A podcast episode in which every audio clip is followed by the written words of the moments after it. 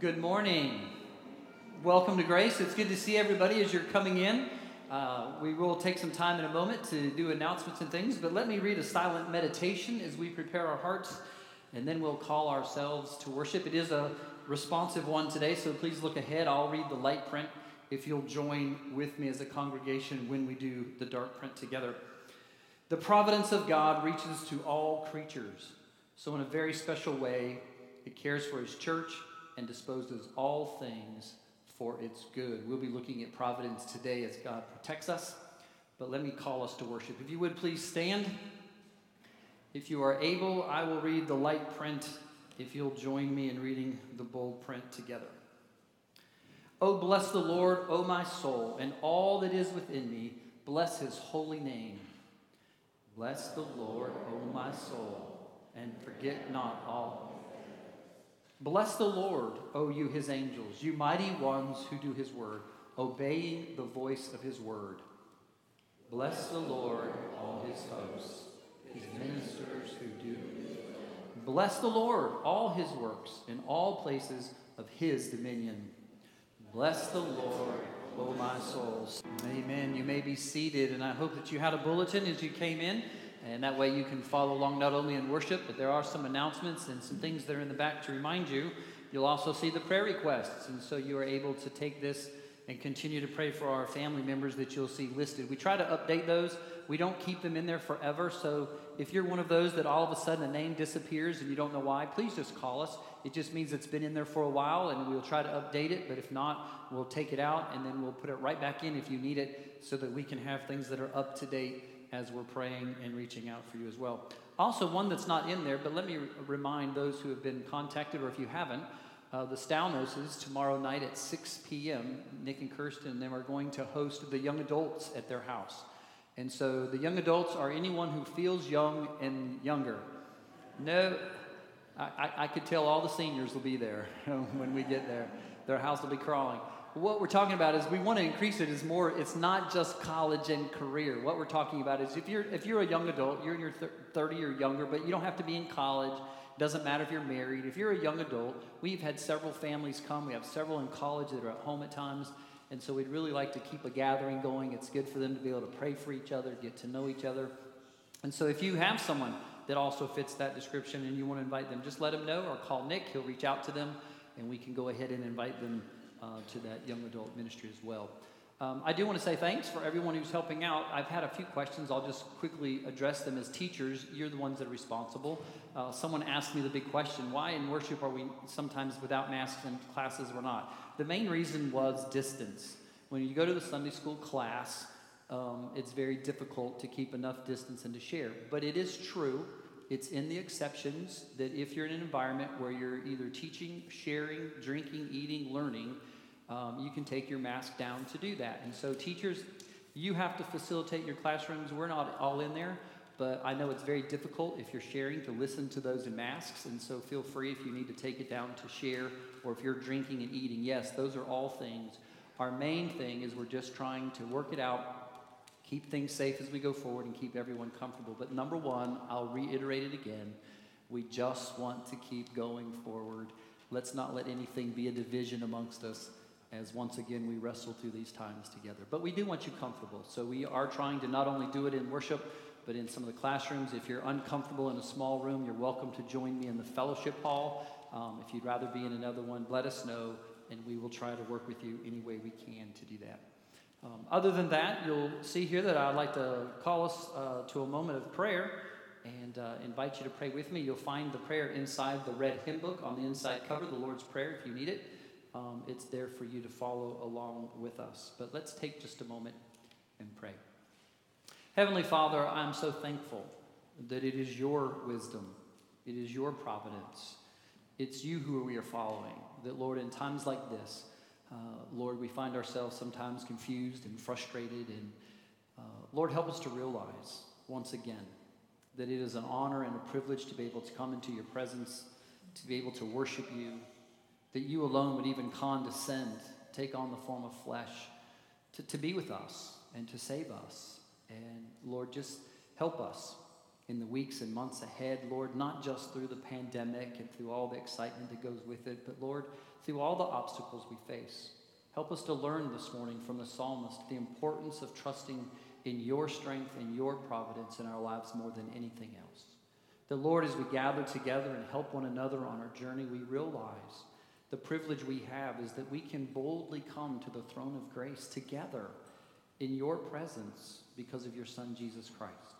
As He's opened that inner sanctum to us, Lord, we can now come and pray together, saying, Our Father which art in heaven, hallowed be thy name.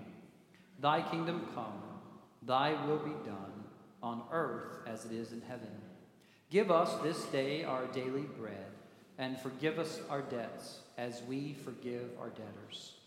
And lead us not into temptation, but deliver us from evil. For thine is the kingdom, and the power, and the glory forever. Amen. I invite you to look with me back at your bulletin where we have the shorter catechism. We've got a few questions left. We're going to make it all the way through to question 107. But let me read the question and then let's respond together. What doth the preface of the Lord's Prayer teach us?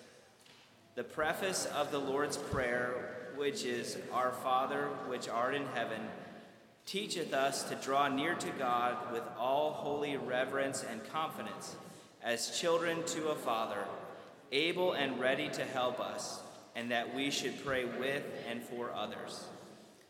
What do we pray for in the first petition?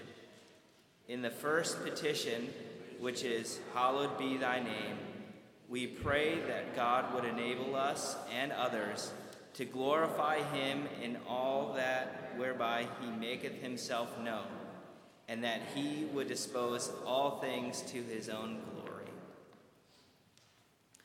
I'm going to read now from John 14, 12 through 17, and as you listen, the emphasis is on our love for God and our love for others. So this is God calling us to confess our sins, but listen now to God's word. Truly, truly, I say to you, whoever believes in me will also do the works that I do, and greater works than, than these will he do, because I'm going to the Father. Whatever you ask in my name, this I will do, that the Father may be glorified in the Son. If you ask me anything in my name, I will do it. And here's really the love section. If you love me, you will keep my commandments, and I will ask the Father, and he will give you another helper to be with you forever, even the Spirit of truth, whom the world cannot receive, because it neither sees him nor knows him. You know him, for he dwells with you and will be in you. So let's confess our sins to the Lord by using the prayer printed for you, printed for us in the bulletin. Lord God, we have given more weight to our successes and our happiness than to your will. We have eaten without a thought for the hungry. We have spoken without an effort to understand others. We have kept silence instead of telling the truth. We have judged others, forgetful that you alone are the judge. We have acted rather in accordance with our opinions than according to your commands. Within your church, we have been slow to practice love of neighbors, and in the world, we have not been your faithful servants. Forgive us and help us to live as disciples of Jesus Christ, your Son, our Savior. Amen. And as we come to our Heavenly Father, confessing our sins, we come with confidence, as the Catechism reminded us. So, as we've confessed our sins, as we've come to our great God in faith, He gives us his promise from Romans 8 There is therefore now no condemnation for those who are in Christ Jesus. Because Jesus was condemned in our place, we are no longer condemned. Look to Him, trust Him, be at peace, and be assured that your sins are forgiven as you look to Him in faith. I hope you brought your Bibles with you that you could turn and follow along as we go through the Psalms of Ascent.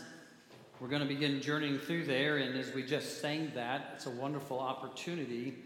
I told Sarah and them as we worked through. Some of you may not have the new Psalter hymnal. I know the church we came from used the new Psalter hymnal uh, from Trinity. And it gives you an opportunity to actually sing the Psalters as you go through them.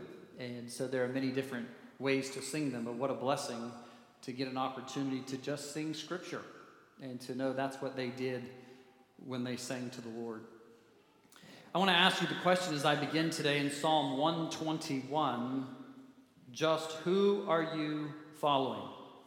Just who is it that you have fixed your eyes upon in your Christian life? Psalm 121 is where the journey now begins. They have left Jerusalem and they're on this upward climb to be in a closer relationship with Jesus Christ, to make their way back to Jerusalem and to worship. Let me read it and then I'll give you some intro details and then we'll go through the passage together. Being reminded that this is the journey that many were on together and would sing as they claimed God's truths claims his, claimed his wonders, and he helped them along. The psalmist writes in chapter 121 I lift my eyes to the hills, and from where does my help come from? My help comes from the Lord, who made heaven and earth. He will not let your foot be moved. He who keeps you will not slumber. Behold, he who keeps Israel will neither slumber nor sleep. The Lord is your keeper, the Lord is your shade on your right hand. The sun shall not strike you by day, nor the moon by night. The Lord will keep you from all evil. He will keep your life. The Lord will keep your going out, your coming in from this time forth and forevermore. Now, I know there are many translations out there, and I'm going to give you some things in Hebrew today, and maybe your version will follow along better. But I want to expound on this. But first, let me give you, again, the intro to the psalmist here as he sings out to his help from the Lord. Psalm 121 is almost like this quiet little voice reminding us that we are on a Christian journey and living the Christian life, but we're going about it all wrong. It's that little cry that God has called me to his presence to come and worship him, and I'm, I've been living a life that has been disregarding him. I call myself one of his children. Back then, you could say I called myself an Israelite, but at the same time, I was worshiping those things that belonged to things outside the realm of faith. I'm going to call those the things of the mountains. The ESV calls them the hills. You see, once we start following God, we get a whole different perspective on life. We get a whole new look at things that are happening from His perspective rather than ours.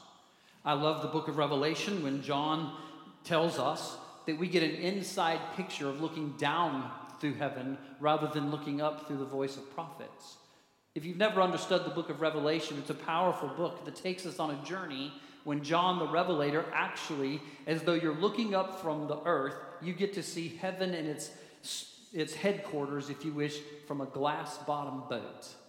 And John is up there giving us glimpses of what is taking place in heaven from God's perspective down rather than the prophetic perspective back up.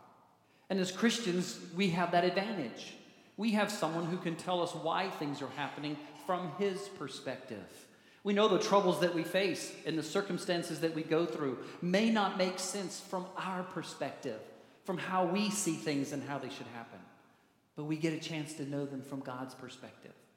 Folks, I can only tell you in the last week, I, if anyone, gets more frustrated and concerned about what decisions are going to be made.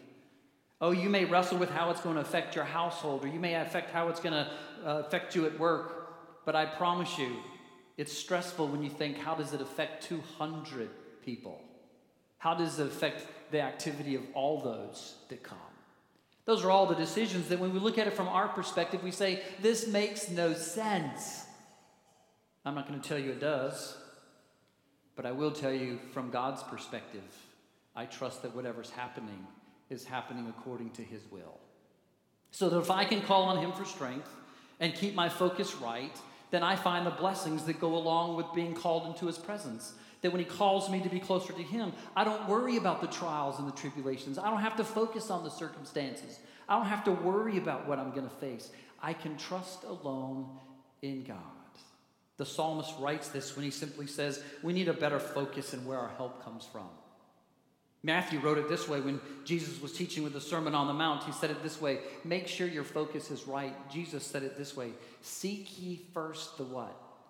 the kingdom of God and what? His righteousness.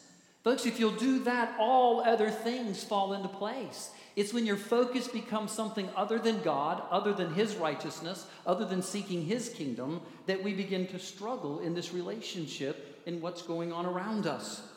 Today, our focus has been challenged by many things. Years ago, it was all about the television.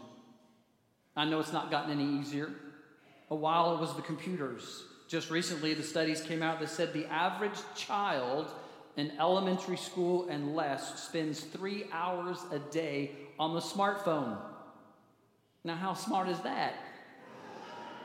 Folks, that's the survey that comes out that it shows us. Folks, we've got to focus on things that are upward, things that are to God, the things that are making a difference. It's so easy to get sidetracked in our walk with Christ. I like in the history, if you go back and read about steeples on cathedrals and churches, one of the main points of the whole steeple in coming about was not to make things look beautiful, was not to make sure that yours was better than anybody else or, or more aesthetic and pleasing. Steeples were designed to be tall and as tall as possible, taller than the buildings around, tall as they could get. Do you know why? It was to get you to what? To look up. Believe it or not, the steeples were just designed to say, when you enter this place and get close, don't focus on self. Don't focus on the things that are around you. Begin to look up. Begin to get prepared so that you can be in the presence of God. Depend on Him so that He can get us through this temporary journey here on earth. Oh, and when it's not just our journey on earth, it's this temporary situation we go through constantly. I'm not sure how long it'll last. I'm not sure how long it'll be extended.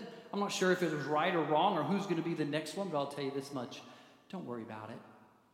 Our focus should not be on what the county does or what the health department does. It shouldn't be focused on what the businesses do. It shouldn't be focused on what the schools do. Do you know what our focus should be on? It should be on His kingdom and His righteousness, and let's not lose focus. The journey is to be brought close to God. The problem of it is, for us to be able to do that, we get shocked when we first become Christians and begin this journey because we think everything falls into place. If I'll just start following Christ, I won't have problems. Oh, you could list the things that people think in a false sense changes when they start following Christ. If I'll just rededicate my life to the Lord, if I'll just get back on track, then my life will be easy. It's as though I will no longer have any debts that I can't pay. Money will just seem to grow on trees, and I'll never have worries with finances again. I'll never face stress. There'll be no more temptations. I won't have to worry about wrong decisions. My relationships will all fall right into place, and I will be everyone's favorite friend. Most importantly, all of our children will grow up to be the most angelic children of all. No, that's not what happens. We realize it's not about our workplace, that we won't be sick anymore. You see, that's a false sense of assurance. The truth of it is, catch this, write this down, and keep this in your mind. When you join the Christian journey, following Christ is not about the absence of any of these things, it's about the presence of one thing it's about the presence of God. What changes it is not that everything in your life has to go away, but that the one thing that comes in and changes you is now there to make a difference. If you're trying to walk the Christian life and be on the Christian journey without the presence of God, you're struggling. That's why the psalmist writes, Our feet can slip, if he wishes, he says that. They may fail us, we, they may be moved, they may slide. We go through the Christian life with all these things, but in all these struggles, we look around us, disregarding God, and try to find help for those around us. How many of you, not to belabor the point, on Friday at 6 p.m., as my phone rang constantly, I appreciate all of you keeping me up to date. How many of you, when the council made a decision and things were changed, fell on your knees and said, Thank you, Lord. Show me the guidance of your will. I'm seeking first the kingdom. I bet that's not what you did. Do you see the problem of it is I'm not harping on you. We all do the same thing. Even your pastor, I say it gently. It's so easy sometimes to turn and say, well, who's going to stand up? Who's going to fix this? Who's going to be the one that goes forward? Who's going to solve this problem? And we start looking to each other. We start looking to those around us. But we never look where? up. It's as though we go to God when nothing else works. And the psalmist cries out in a great way in which you're going to see that is not the way the Christian life works. The first place you should have turned was where? Lord, show me how this is going to bring me closer to you. Show me how this is going to help me reach others to trust in you. That's where the difference comes. Psalm 120 reminds us that we're counting on God, not ourselves. We've left Meshech. Do you remember that? Psalm 120? We've left Kedar. We've left the places that kept us abandoned and out in the middle of nowhere. And it's some of the most difficult decisions we'll ever make is to leave the worldly life behind. But it's also the most rewarding decision you'll ever make. When you let go of the one trapeze and trust that the next one is there to change your life forever. So the psalmist begins to tell us this journey of faith, it's not taken alone. We all have help. The whole point of the Psalms of Ascent was that people journeyed together. They left alone. They traveled alone. They, they bunked together. They may have traveled steps by themselves, but they journeyed back together. They met up on the rocks. They helped each other through the hills. They sang the same songs together, ate the same food. They had authentic help from one another. Do you get the picture? The Christian life is not a journey alone. The psalmist cries out and he says, You're not designed to make it by yourself. You're designed to have authentic help, to have the brother or sister in church come alongside you, to help you when you're hungry, to feed you when you can't, to help you with repairs, to encourage you when you're down, to support one another in time of need. That's the whole point of ascent. Is that we can climb this life together and support one another. The problem? Before long, we trust in one another more than we trust in who? In God. The whole point of Psalm 121 is that we need to find and determine where our help really comes from. Is your help coming from fellow sojourners here on earth in the Christian life? Is it coming from the investments that you've made and that's what you're relying upon? Is it coming from the security that you finally purchased your one home that knows always going to be yours? Or is it the best friend that walks alongside of you? Yes, they are all important, but none of them should replace your focus to looking to God first. Yes, I love my children. They're my favorite children. I love my spouse. She's my favorite spouse. And I remember the time I nicknamed her wife. And if you ever hear me say that, it's not derogatory we were having names one time and I just called her wife. And someone said, You are so mean. Why do you call her wife? Do you know what my answer was? No one else in the world can ever call her that. Oh, it's not meant to be derogatory, but folks, even my wife cannot supplant my need for God. My children cannot take the place of God. Neither can yours. You've got to focus on Him. I remember a quick story years ago shared by my brother in law when his uncle was on the farm out doing wheat in Kansas, where we have family and where we live. And he was working on a forklift, and the forklift fell off, the part that attaches to the tractor, stabbed him in his leg and his main artery, and he began to bleed to death right there in the fields. Barely saved his life. They rushed him to a nearby place out in the middle of Kansas. There's not a lot of hospitals that you run to. So they bandaged him up and they got him together. You know what the biggest concern was? They were about a week from harvest the one thing that would feed his family, care for his home, provide for his future needs, in the one time he needed to be able to work and be in the fields. I asked Dwayne, talking, I said, Well, Dwayne, what will happen? And he said, Jerry, if usual goes on, he said, when someone's hurt and can't do harvest, all the farmers in the region bring their own combines and their trucks. And on one day, they harvest the entire field of that farmer as fast as they can so that their farm all gets put up, their wheat, and then we go do our farms. Isn't that amazing? Authentic help. That people would actually put others first to make sure their lives are taken care of and then trust their life would be the same. I ask you this morning are you thinking of others? Are you following your friends? Are you following your pastor? Who is it that you're following this morning?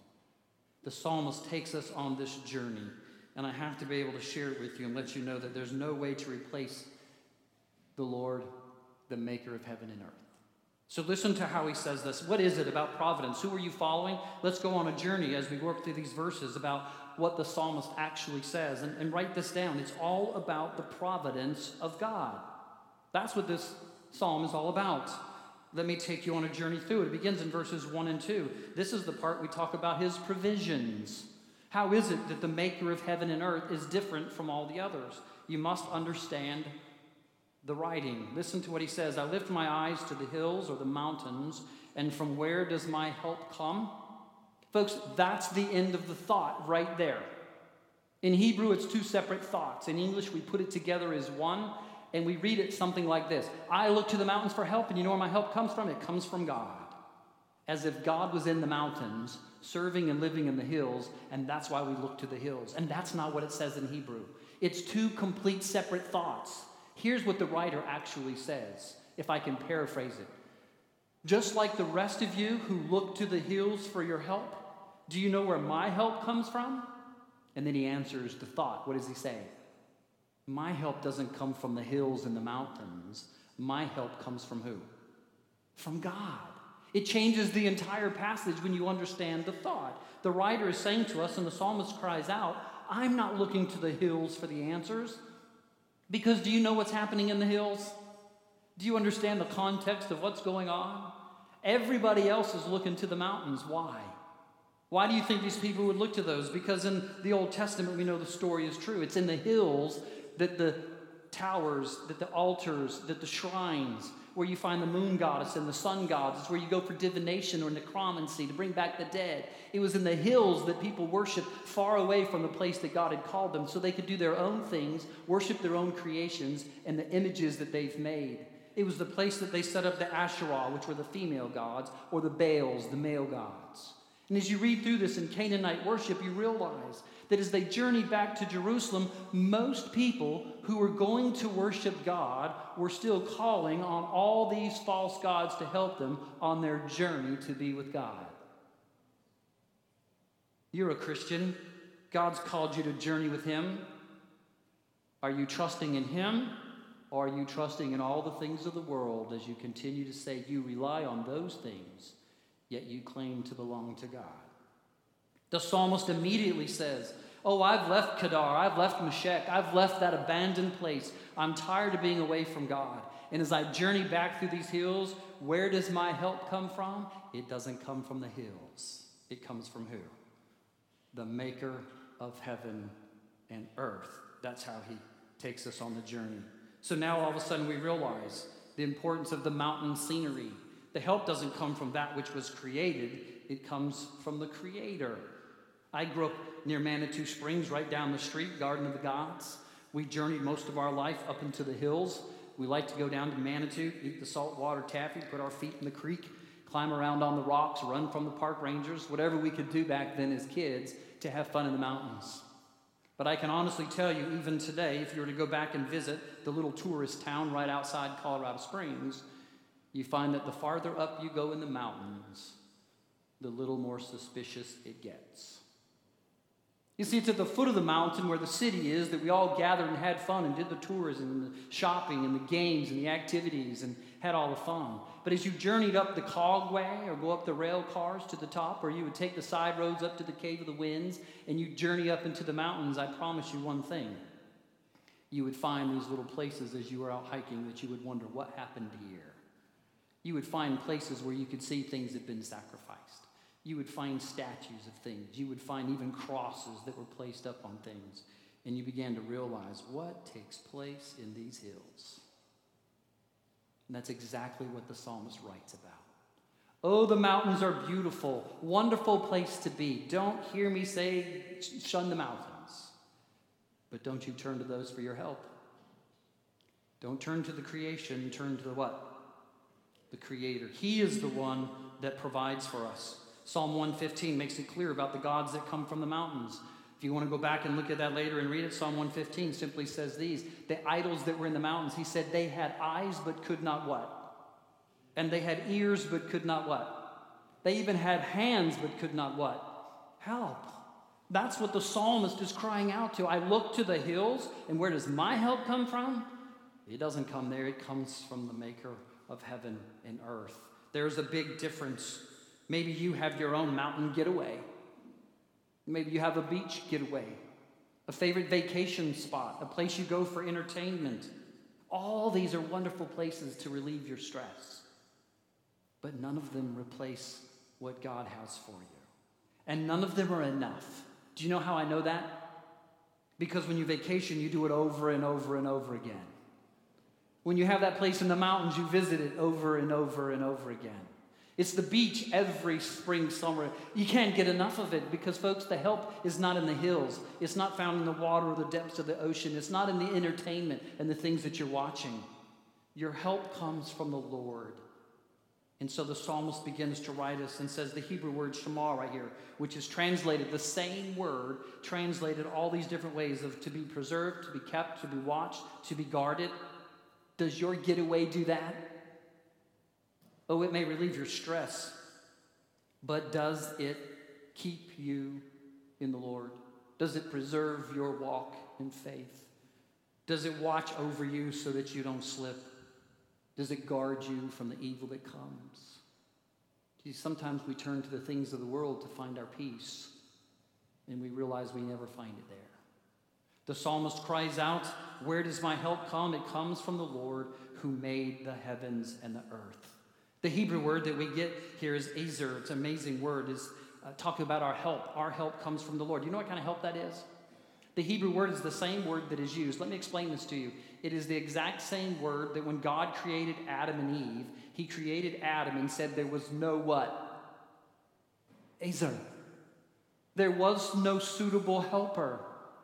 There was no one that could give Adam what Adam needed. There was no one who could go alongside Adam and help him with what he needed to do. There was no one there to be the companion. There was no one there to bring him the comfort. He needed something other than the apples on the trees and the figs on the bushes. He needed something other than the animals. He needed something to help him in his environment. There was no suitable helper.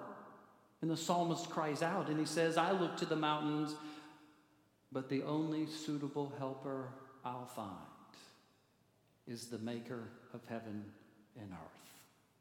He's the only one that can give you what you need, provide what it is you need, and be with you on your journey all the way.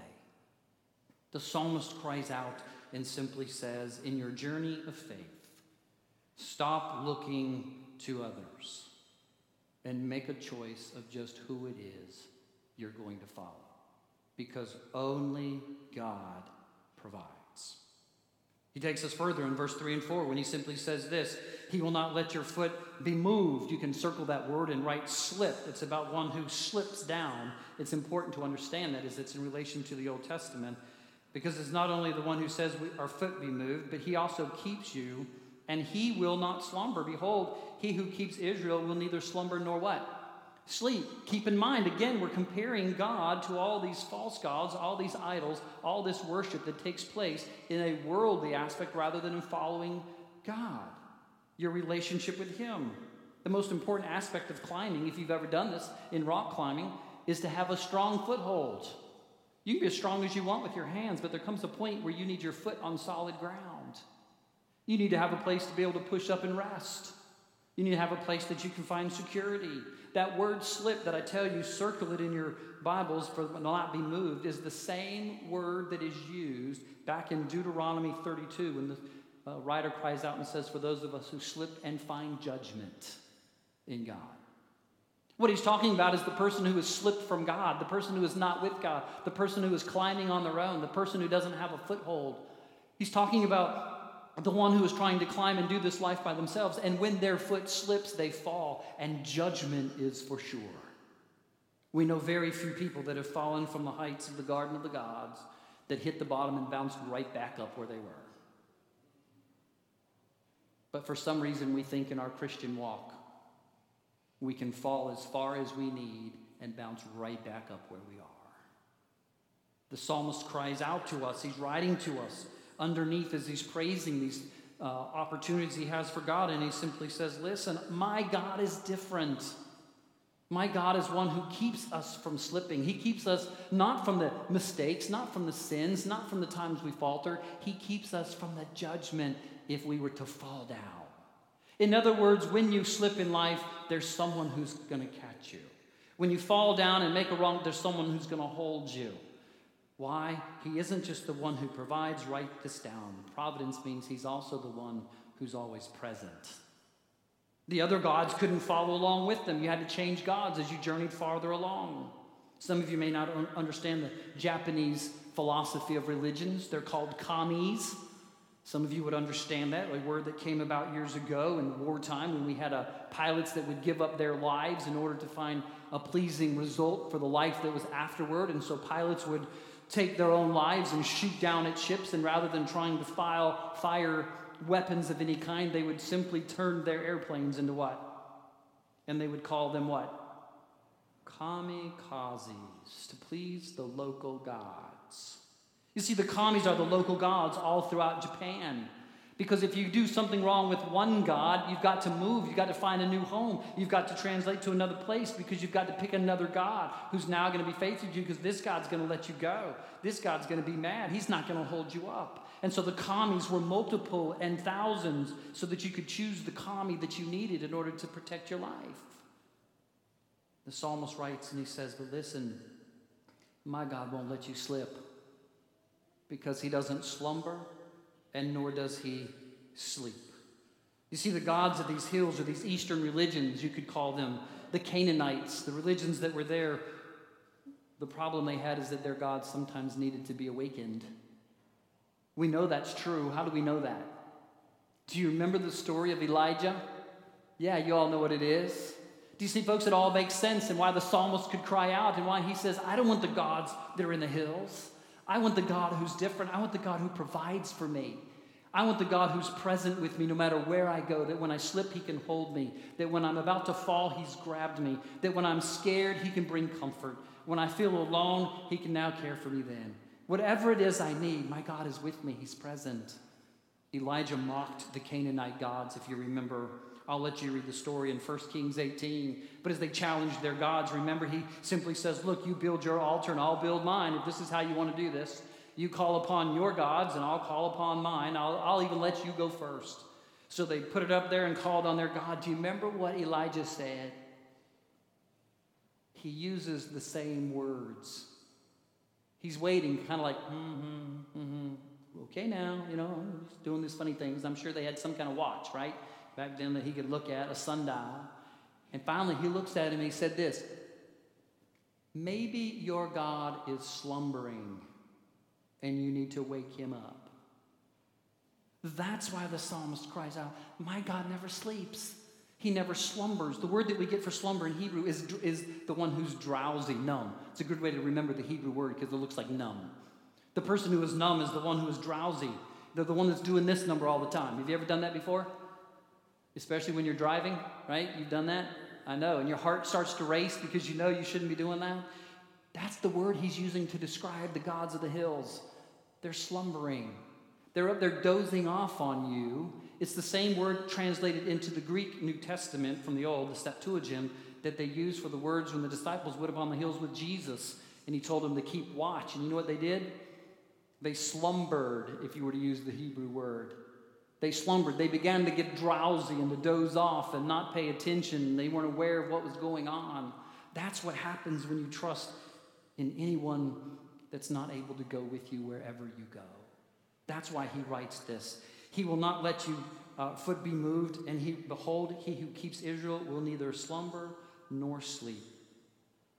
It's the same difference that when we take our eyes off of God, of what happens. It's his presence that matters most. He's the one that holds us, He's the one that has our strength. It's no different in the New Testament. Let me give you a, a New Testament example of what the psalmist cries out for the one who is rock climbing in the hills and slips. If their focus is on God, the maker of heaven and earth, they're safe, they're held up, and they continue their journey. Where do we get that in the New Testament? It's the story of Jesus walking on water.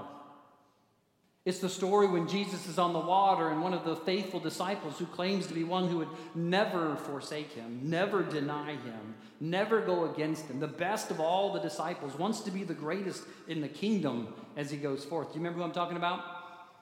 Peter. And do you remember what Peter does of all the disciples? He kind of jumps up in the boat and he's kind of like, hey guys, I got this. Don't worry. Hey, Jesus, call me to come to you. So Jesus says, Well, come on, Peter. Come on. And do you remember what he did? What did he do? Come on, help me. He jumped out of the boat. Oh, and now he's cocky. I, I could live this story up if you guys want me to, but I won't waste your time. He's probably thinking things like this Oh, yeah, guys, look at this. I'm on top of the water. In the Red Sea, it had to be parted. They had to walk on ground, but I'm on the top. I'm better than they are. He just started living it up again. Lord, I'm yours. I'm always. And then when he realized he's walking on water, what did he do? He started, I think he did this. You guys see this? He wanted to show it off. He wanted to, this is me. I am on water. And the moment he took his eyes off the Lord, what happened?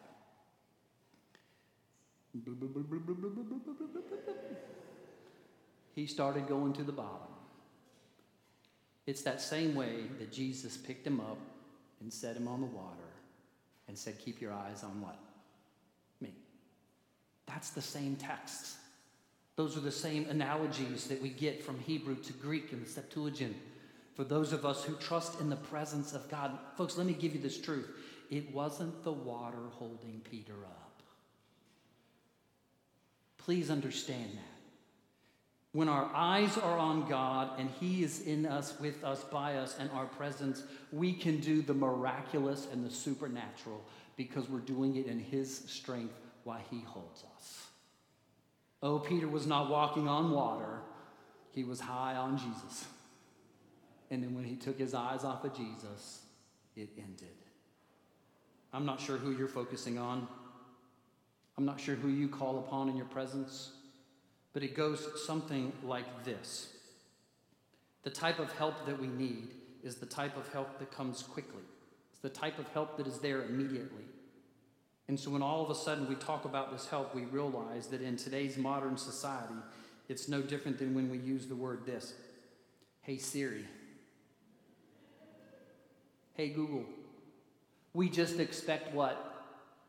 Immediate assistance to help us in time of need. It's amazing when someone says, Man, I don't know what happened. The next time, instead of saying, Hey Siri, say, Hey Yahweh. Hey Yahweh. He may not answer as fast. He may call you to prayer. He may not give you the answer you want, but he's going to draw you closer to him because he's the one that you're leaning on. It's not only his provisions that he gives you in his presence, but listen, this is amazing. Look at verses 5 and following. The Lord is your keeper.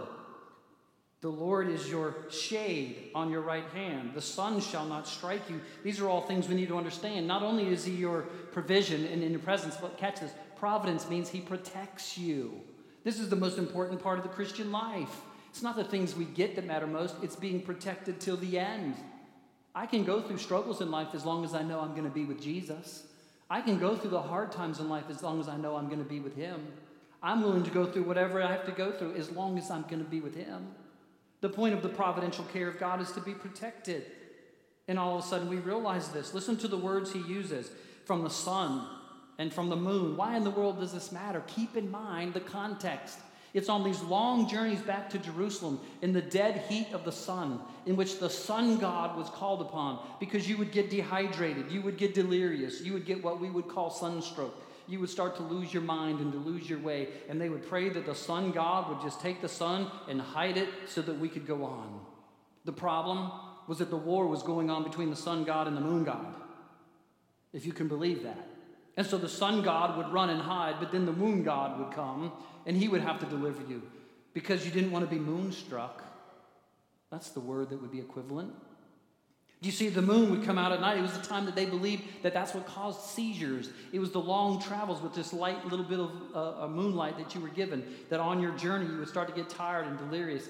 And we've used the word to say if you're moonstruck about something, you're crazy about something. Well, isn't this amazing? That they would believe that if you weren't careful, you would call upon the moon goddesses to help because you didn't want to get moonstruck. In our own English language, for moon is lunar. And when you're moonstruck, you know what they call it? Lunatic. It's the same thing.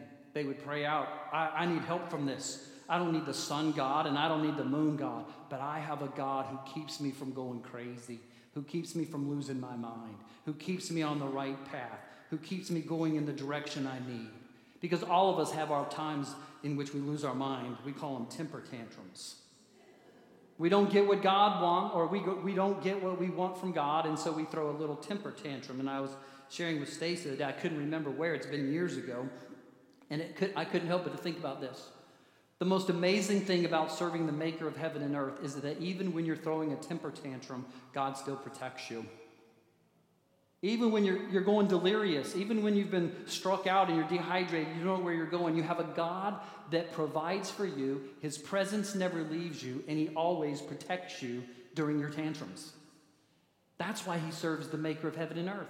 Now, listen to this. We were in Novi, Michigan, we believe it was. I could be wrong. We were trying to think back years ago, the mall. We were going through the mall, and because Aaron was little, and there was this little boy throwing a temper tantrum.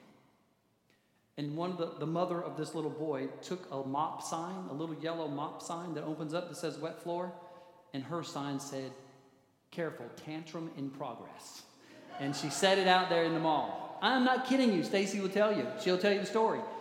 It changed the entire environment because now everyone in the, in the, the mall walking by wasn't worried about what the, they wanted to see what that boy was doing. Like, okay, what, what, what's in progress here? But the amazing part of the story was how did mom still protect and still allow this tantrum and yet keep things from harming?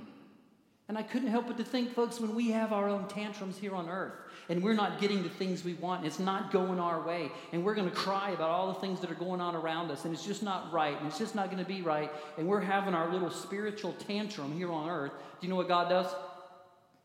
He just kind of puts the Holy Spirit out there with a sign that says, tantrum in progress. And He still protects you. He never stops caring even when you're not acting right. That's why the psalmist says, I don't want the help from the hills. It's a whole separate thought. My help comes from the maker of heaven and earth. So when you don't get what you want and you throw that tantrum, just know God still loves, still cares. How do I know that? He demonstrated his love for me while I was what?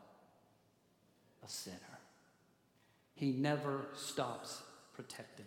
Look at verses 7 and 8 when he says it this way. Not only is it the sun gods and the things in the hills, but he goes farther. He says it this way The Lord will keep you from all evil. He's not saying he's going to keep you from slipping. He's not saying he's going to keep you from every little detail in life. He's going to keep the evil from you. He will keep, I like how he says this, your life. That's important to realize because, folks, in the mountains, things that weren't taken care of, our God does. Do you know God is in the history of taking care of things on mountains? Have you ever done that little search? Isn't that amazing? Just real quick in your mind, think of all the mountains that go on. I could give them to you quickly. How does God protect us from the teachings on the mountains? It goes back to Mount Moriah, first of all, when Isaac was being offered by his father, and God provides a ram and protects Isaac and saves his life so that he could go on. So it's there on the mountains that he does that. How about Mount Sinai? When God protects with Moses, who goes up in his face chains, he sends us down the law so that the people can be protected from their disobedience and judgment. God knows how to protect the people. How about Mount Calvary? Do you know that one?